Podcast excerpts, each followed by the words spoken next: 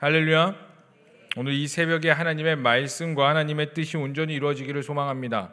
그래서 여러분들이 기도하시고 간구하는 모든 것들이 하나님의 뜻이 되기를 소망하며 하늘의 뜻이 하늘에서 이루어진 것 같이 여러분들 모든 삶과 모든 영역에 이루어지기를 간절히 소망합니다.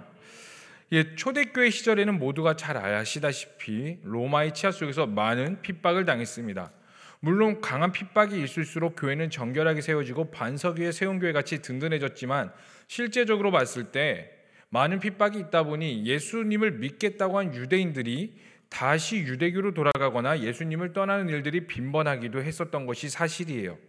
그래서 어, 믿음 교회를 떠나는 자들과 믿음에 대해서 갈등을 하고 있으며 아니면 믿음의 선한 싸움을 싸우고 있는 자들에게 너희가 가지고 있는 믿음이 맞다. 너희가 믿는 예수님은 이런 분이야. 그러니 믿음을 더욱더 굳게 잡으며 하늘의 소망을 붙잡고 살아가라 라고 촉구하고 신앙에 대해서 다시 한 번 더 확증을 하기 위해 쓴 책이 바로 히브리서라고 우리는 계속해서 배우고 또 이 히브리서의 히브리서의 말씀을 알아가고 있습니다.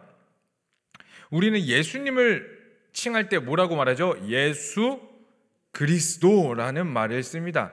여러분 여기서 그리스도가 무슨 어떤 것을 뜻하는 것일까요? 그리스도가 무슨 뜻이죠? 기름 부음을 받은 자라는 뜻입니다. 여러분 근데 그 구약의 이제 개념으로 봤을 때에 이 기름 부음을 아무나에게 주는 게 아니에요. 그냥 뭐 잘나 보인다고 기름 부어주고 못나 보인다고 기름 부어주고 불쌍하니까 기름 부어주는 것이 아니라 정확히 세 가지 직책을 가진 자에게 기름을 부어줄 수 있습니다. 첫 번째가 왕이고 그 다음에 선지자, 제사장 이렇게 세 세계만 기름을 줄 수 있는데 예수 그리스도라는 것은 무엇이냐면 예수님이 왕으로서의 직책, 선지자로서의 직책, 또 제사장으로서의 직책 이 모든 것들을 포함하고 계시다는 것을 뜻한다는 거예요. 그 중에 히브리서 오늘 우리가 읽은 7장의 말씀은 예수님과 제사장직에 대해서 설명을 해주고 있는 것입니다. 근데 여러분 오늘 말씀을 보기 전에 우리가 잠깐 말씀을 벗어나서 한 가지 이제 알아 한 가지를 알아가고 좀 나아갔으면 좋겠는데 이것을 알 때의 7장을 온전히 좀 이해하실 수 있을 것 같습니다.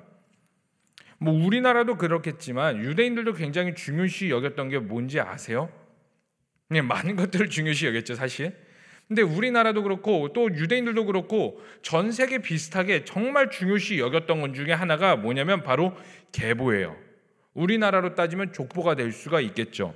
왜 이 계보, 족보가 중요하냐면은 바로 따라해봅시다. 정통성. 이 정통성 때문에 이 계보나 이 족보가 굉장히 중요한 것입니다. 뭐 옛날 조선 사회에서도 이제 돈 많은 거상이나 부자가 이제 자기는 원래 상놈이나 아니면 천민이었는데 이 많은 돈을 가지고 있음으로써 제사장의 족보를 사기는 했죠.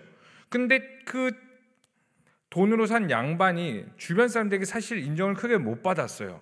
왜 그렇죠? 바로 이 정통성이라는 게 없기 때문입니다. 그런데 성경에서도 그렇지만 우리 사회도 모든 사회도 이 정통성을 굉장히 중요시 여겨요. 그래서 마태복음 1장에서 예수 그리스도의 계본이라 하면서 예수님의 족보에 대해서 이렇게 쭉 나열을 합니다. 그거는 무엇을 뜻하냐면 예수님이 이스라엘의 왕으로 오셨다는 그 정통성을 입증하기 위함인 것이죠. 그럼 이스라엘에서 왕이 되는 정통 계보는 어느 지파일까요? 유다. 예, 아유 똑똑하십니다. 네, 훌륭하십니다. 네, 유다 지파가 이 왕의 정통성을 가지고 있는 거예요. 그런데 어, 여기서 그럼 중요한 것이 하나가 있습니다. 예수님께서 유다 지파를 유다 지파로 나오셨기 때문에 예수님은 이스라엘의 왕으로 오셨다는 것을 입증하고 있는데 오늘날을 살아가는 신앙인들에게 예수님이 대제사장으로서의 역할도 가지고 계십니다. 예수님은 우리의 영, 더 좋은 대제사장입니다. 라고 말을 하면 우리는 그거에 대해서 뭐라고 말하죠? 아멘. 네, 맞습니다. 이거에 대해서 의심 없이 받아들여요. 그런데 초대교회로 가봅시다. 또 유대인들 입장으로 살펴보면은 예수님이 대제사장입니다. 라는 이 표현이 사실 그들에게는 확 와닿지 않는 표현이에요. 왜 그럴까요? 다시 한 번 더 말씀드리지만 예수님은 유다 지파를 통해서 오셨어요. 근데 제사장은 누구만이 될 수 있어요? 네. 레위 지파에서도 또 누구만 날 수 있어요? 아론의 후손들. 대제사장은 또 아론의 후손에서만 될 수 있어요. 그러니까 유다 지파인데 어떻게 예수님이 레위 지파로 레위 지파로 오지 않으셨는데 대제사장이 될 수 있습니까? 예수 그 당시에 유대인들은 이 예수님이 대제사장이라는 것에 대해서 납득하기 어려운 개념이었으며 또 그들은 그것들에 대해서 쉽게 이해하거나 받아들일 수 없었던 상황이라는 것이에요. 그래서 히브리서 저자는 오늘 7장의 말씀을 통해 아브라함과 이 멜기세덱이라는 사람을 중심으로 해서 예수님이 대제사장이다. 예수님이 제사장으로서의 역할을 가지고 있다라는 것을 확증해 주고 있는 것입니다. 그리고 더 나아가서 한술 더 떠서 오늘 히브리서 저자는 뭐라고 말하냐면 그 예수님이 제사장직으로 아, 멜기세덱의 반차를 가지고 계신 예수님이 레위 사람들의 직통보다 레위 사람들의 혈통을 가지고 있는 제사장들보다 더 위대하다. 이렇게 말을 해주고 있는 거예요. 그렇다면 오늘 본문에 나오는 이 멜기세덱이 도대체 누구기에 아론의 족보보다 더 위대하다고 말하는 것일까요? 아니요, 네, 그 뭐 그럴 수 있다고 쳐봅시다.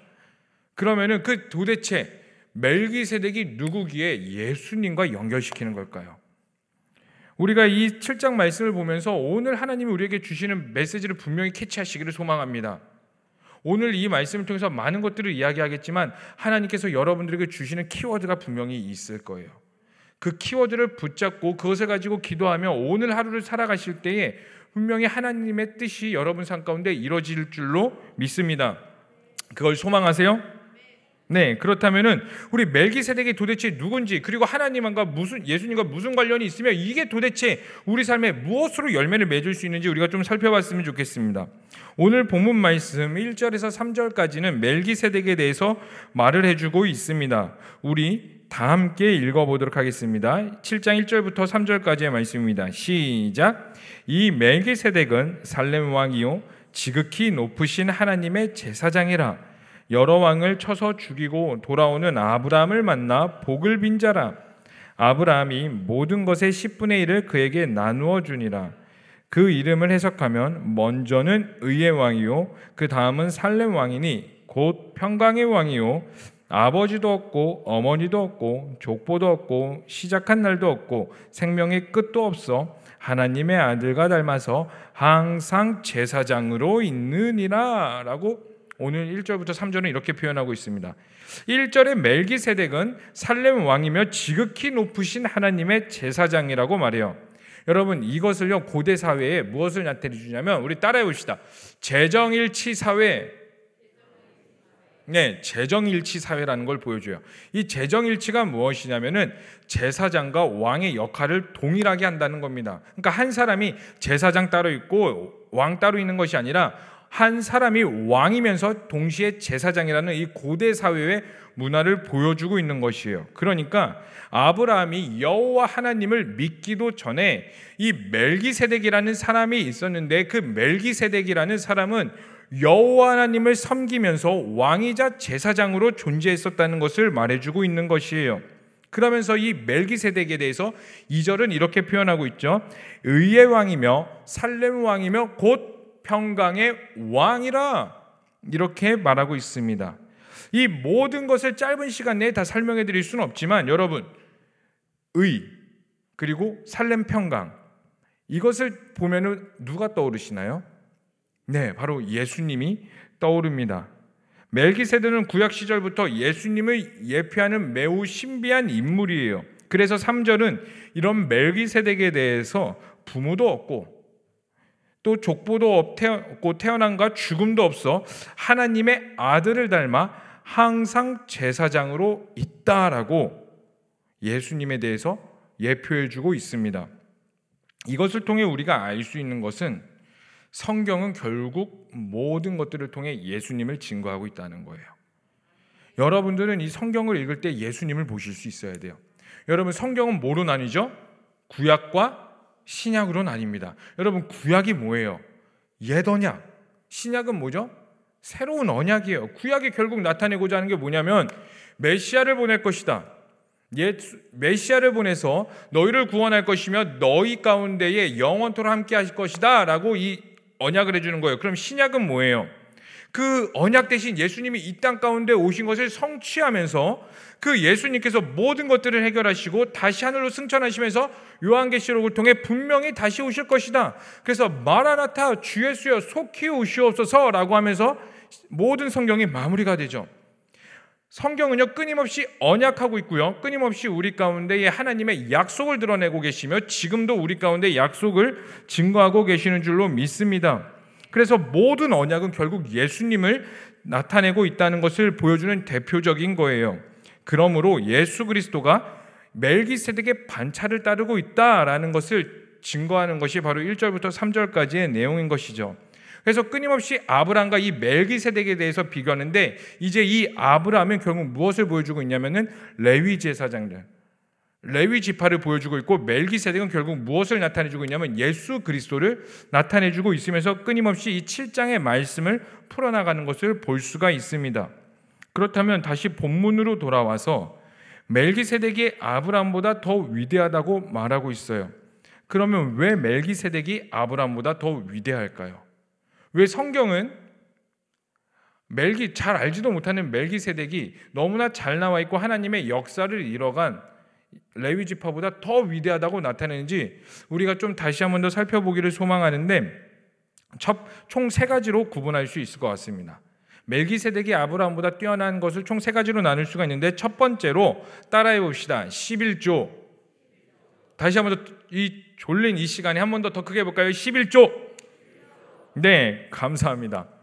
네, 11조를 아브라함이 멜기세덱에 드렸기 때문입니다.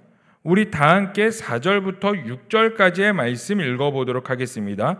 시작. 이 사람이 얼마나 높은가를 생각해 보라. 조상 아브라함도 노량물 중 10분의 1을 그에게 주었느니라. 레위의 아들들 가운데 제사장의 직분을 받은 자들은 율법을 따라 아브라함의 허리에서 난 자라도 자기 형제인 백성에게 10분의 1을 취하라는 명령을 받았으나 레위 족보에 들지 아니한 멜기세덱은 아브라함에게 10분의 1을 취하고 약 여기까지 읽겠습니다. 바로 11조라는 거예요. 11조. 자, 여러분 보십시오. 율법에 의하면 이스라엘 백성들은 레위 자손에게 10분의 1을 바쳤어야 됐어요. 그리고 레위 자손은 또 제사장들에게 10분의 1을 바칩니다. 또 그 레위 자손과 제사장들은 누구의 뿌리에서 나왔죠? 아브라함. 그러니까 이스라엘 백성들 맨 말단에서부터 계속 거슬러 거슬러 거슬러 올라가면 최고의 높은 사람은 아브라함이 된다는 거예요. 근데 그 가장 높은 아브라함이 누구에게 10분의 1을 바쳤냐면 멜기세덱에 10분의 1을 바친 그 11조를 드렸다는 겁니다. 여러분, 우리도 하나님께 11조를 드리죠. 하나님께 11조를 드리는 이유가 뭐예요? 우리는 어떻게 배워왔죠? 그리고 어떻게 생각하죠? 하나님께서 우리에게 모든 걸 주셨으니 우리가 이 모든 것들은 나의 것이 아니라 하나님의 것이기 때문에 나의 10분의 1을 하나님께 기쁨으로 드립니다. 이런 개념을 가지고 있습니다. 네, 맞아요. 그런데 고대 중운동 사회로 더 깊이 들어가 볼까요? 이 11조라는 개념은 성경에만 있었던 게 사실 아니에요.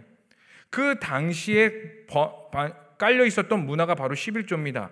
그럼 그들에게 11조는 어떤 개념이냐면 나에게 왕에게 드리는 게 바로 11조예요. 나에게 높은 자에게 내가 섬길 자에게 드리는 게 바로 이 11조라는 겁니다. 그러면 오늘날 우리가 하나님께 드리는 이 11조의 개념은 감사의 표현도 있고 하나님의 모든 주권을 나타내는 표현과 동시에 하나님이 나의 왕입니다.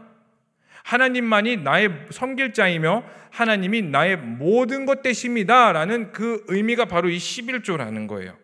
근데 그런 의미에서 봤을 때 아브라함이 멜기세덱에 11조를 바쳤다는 건 무엇이냐면 멜기세덱 당신이 나보다 위대한 자입니다라는 내 의미를 내포하고 있다는 거예요. 그래서 아브라함이 멜기세덱에게 11조를 바친 겁니다.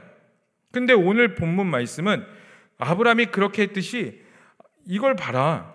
멜기세덱이 아브라함보다 더 위대하지 않냐라고 표현하고 있는 거예요. 그래서 이 첫 번째 11조가 멜기세덱이 아브라함보다 더 위대하다는 것을 나타내 주고 있는 겁니다. 자, 그럼 두 번째는 무엇이냐면요. 축복입니다. 따릅시다. 축복. 멜기세덱이 아브라함에게 복을 빌어 주었다는 겁니다.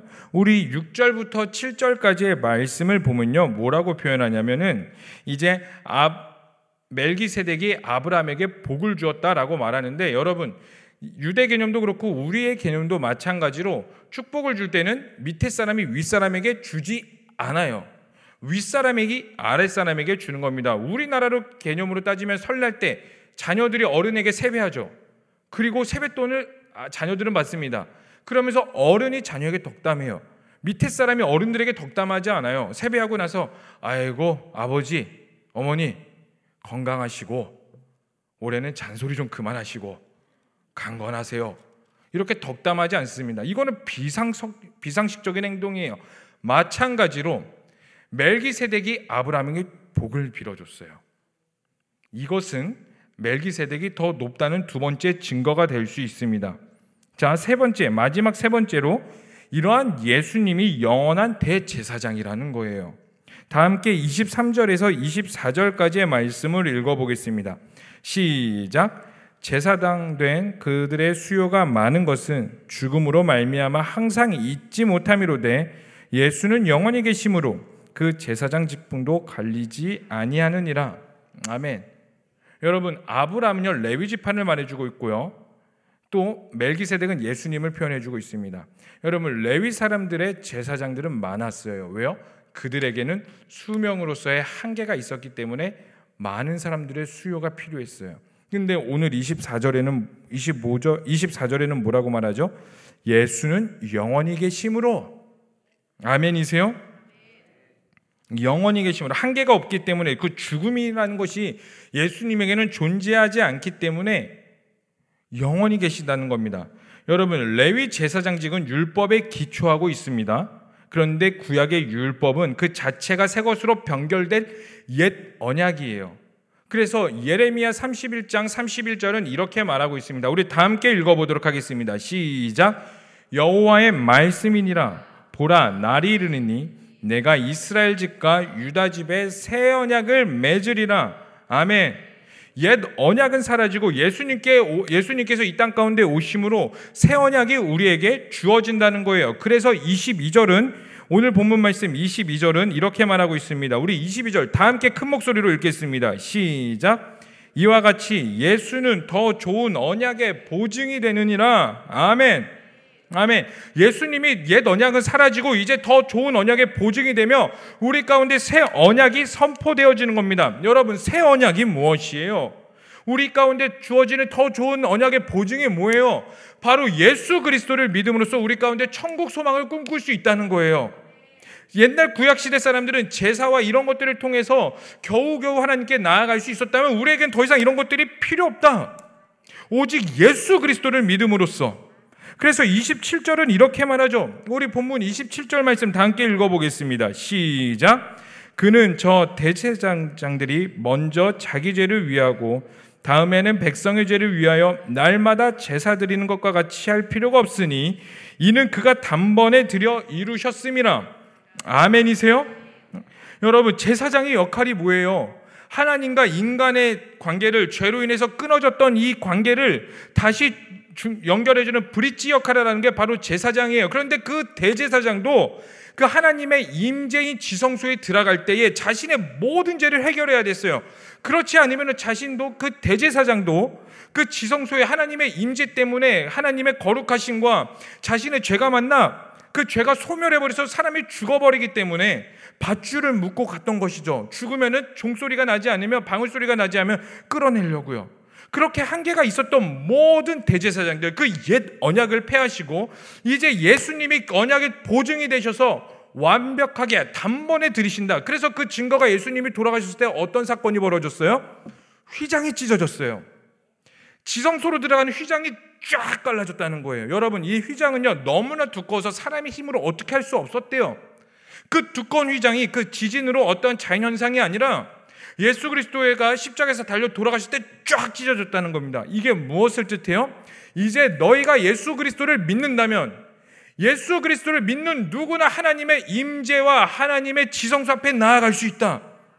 대제사장뿐만 아니야. 이제 너의 모든 것들을 가지고 너가 직접 하나님께 대면할 수 있으며 하나님과 일대일로 설 수 있다. 이것을 말해주고 있는 거예요. 여러분, 우리의 신앙은요, 결국 하나님 앞에 일대일입니다.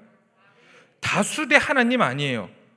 내가 철저히 발가벗겨지듯이 그 마지막 심판대 앞에 서서 1대1로 서게 됩니다. 여러분, 지금부터 하나님 앞에 1대1로 쓰셔야 돼요. 다른 거 뭐 주변 환경 군 중심이 아니요. 철저히 하나님 앞에 일대일로 서셔야 됩니다. 예수님이 그러라고 이 땅 가운데 오신 거예요. 그러라고 휘장이 찢어진 것이고요. 오늘 말씀에 단번에 예수님께서 모든 걸 해결하신 것입니다. 사랑하는 성도님들, 예수님께서 이 땅 가운데 오신 이유가 뭐예요? 우리 누가복음 4장 18절에서 19절의 말씀. 우리 이것만 읽고 좀 말씀을 마무리했으면 좋겠습니다. 누가복음 4장 18절에서 19절 말씀은 예수님께서 이제 본격적인 사역을 하시기 전에 회당 앞에서 선포하신 내용이요. 이것은 이사야서 61장 1절부터 3절까지의 말씀으로 따라해 봅시다. 예수님의 출사표. 이 예수님의 출사표라는 별명을 가지고 있습니다. 우리 누가복음 4장 이 말씀을 다 함께 읽어보도록 하겠습니다. 시작. 주의 성령이 내게 임하셨으니 이는 가난한 자에게 복음을 전하게 하시려고 내게 기름을 부으시고 나를 보내사 포례된 자에게 자유를 눈먼 자에게 다시 보게 함을 전파하며 눌린 자를 자유롭게 하고 주의 은혜를 전파하게 하려 하심이라 하였더라. 아멘. 예수님이 오신 이유가 바로 이거라는 거예요. 죄 포로 된 자에게 우리에게 자유를 주시고 우리의 영적인 눈이 가려져서 천국문을 바라볼 수 없지만 그 예수님으로 인해서 천국을 바라볼 수 있게 소망하며 우리 가운데 모든 눌렸던 것들을 자유를 주시기 위해 이 땅 가운데 오신 것입니다. 여러분 예수님께서 살아생전에 많은 사역을 하셨어요. 많은 기적을 행하셨어요. 눈먼 자를 보게 하셨고요. 안진뱅이를 일으키셨고요. 가난한 자를 살리시며 죽은 자를 다시 한 번 더 소생케 하셨어요. 그런데 예수님이 이러한 모든 기적을 행하신 이유가 뭐예요? 그리고 오늘날에도 예수님의 기적이 나타나는 이유가 뭐예요? 단순히 그냥 기적의 하나님을 보이시려고요? 아니요. 예수님이 기적을 나타내신 이유는 너희가 갈 천국이 바로 이런 곳이야. 너희가 바라보게 될 천국, 너희가 영생을 누리게 될 천국이 바로 이런 것이야. 그러니 너희가 소망을 가지고 있으렴. 내가 너희를 자유케 하러 왔다. 내가 너희를 보게 하러 왔다. 내가 너희에게 자유를 선포하러 왔다. 그 은혜의 해를 복음으로 인해서 예수님이 그걸 위해 이 땅 가운데 오신 것이고 히브리서 저자는요. 눌려 있는 이스라엘 그 유대인들에게 핍박받고 있는 사람들에게 그러니 믿음을 가지렴. 믿음을 가지고 오늘도 살아가렴. 예수님이 이런 분이야. 예수님은 더 위대하신 분이며 예수님이 모든 걸 해결하셨어. 그리고 이 말씀이 오늘날에게도 우리에게 선포되어지는 것은 그 예수님이 예전에만 계셨던 분이 아니라 오늘도 살아계시며 뭐 영원히 우리와 함께 하실 거다. 세상 끝날까지 내가 너희와 항상 함께 할 것이다. 이 말씀이다. 믿어라. 그러니 예수님을 신뢰해라. 예수님 앞에 더욱더 엎드리며 그 사랑의 하나님과 그 모든 것들을 행하시는 예수님 앞에 엎드려라. 오늘 우리에게 이걸 말씀하고 계시는 것입니다.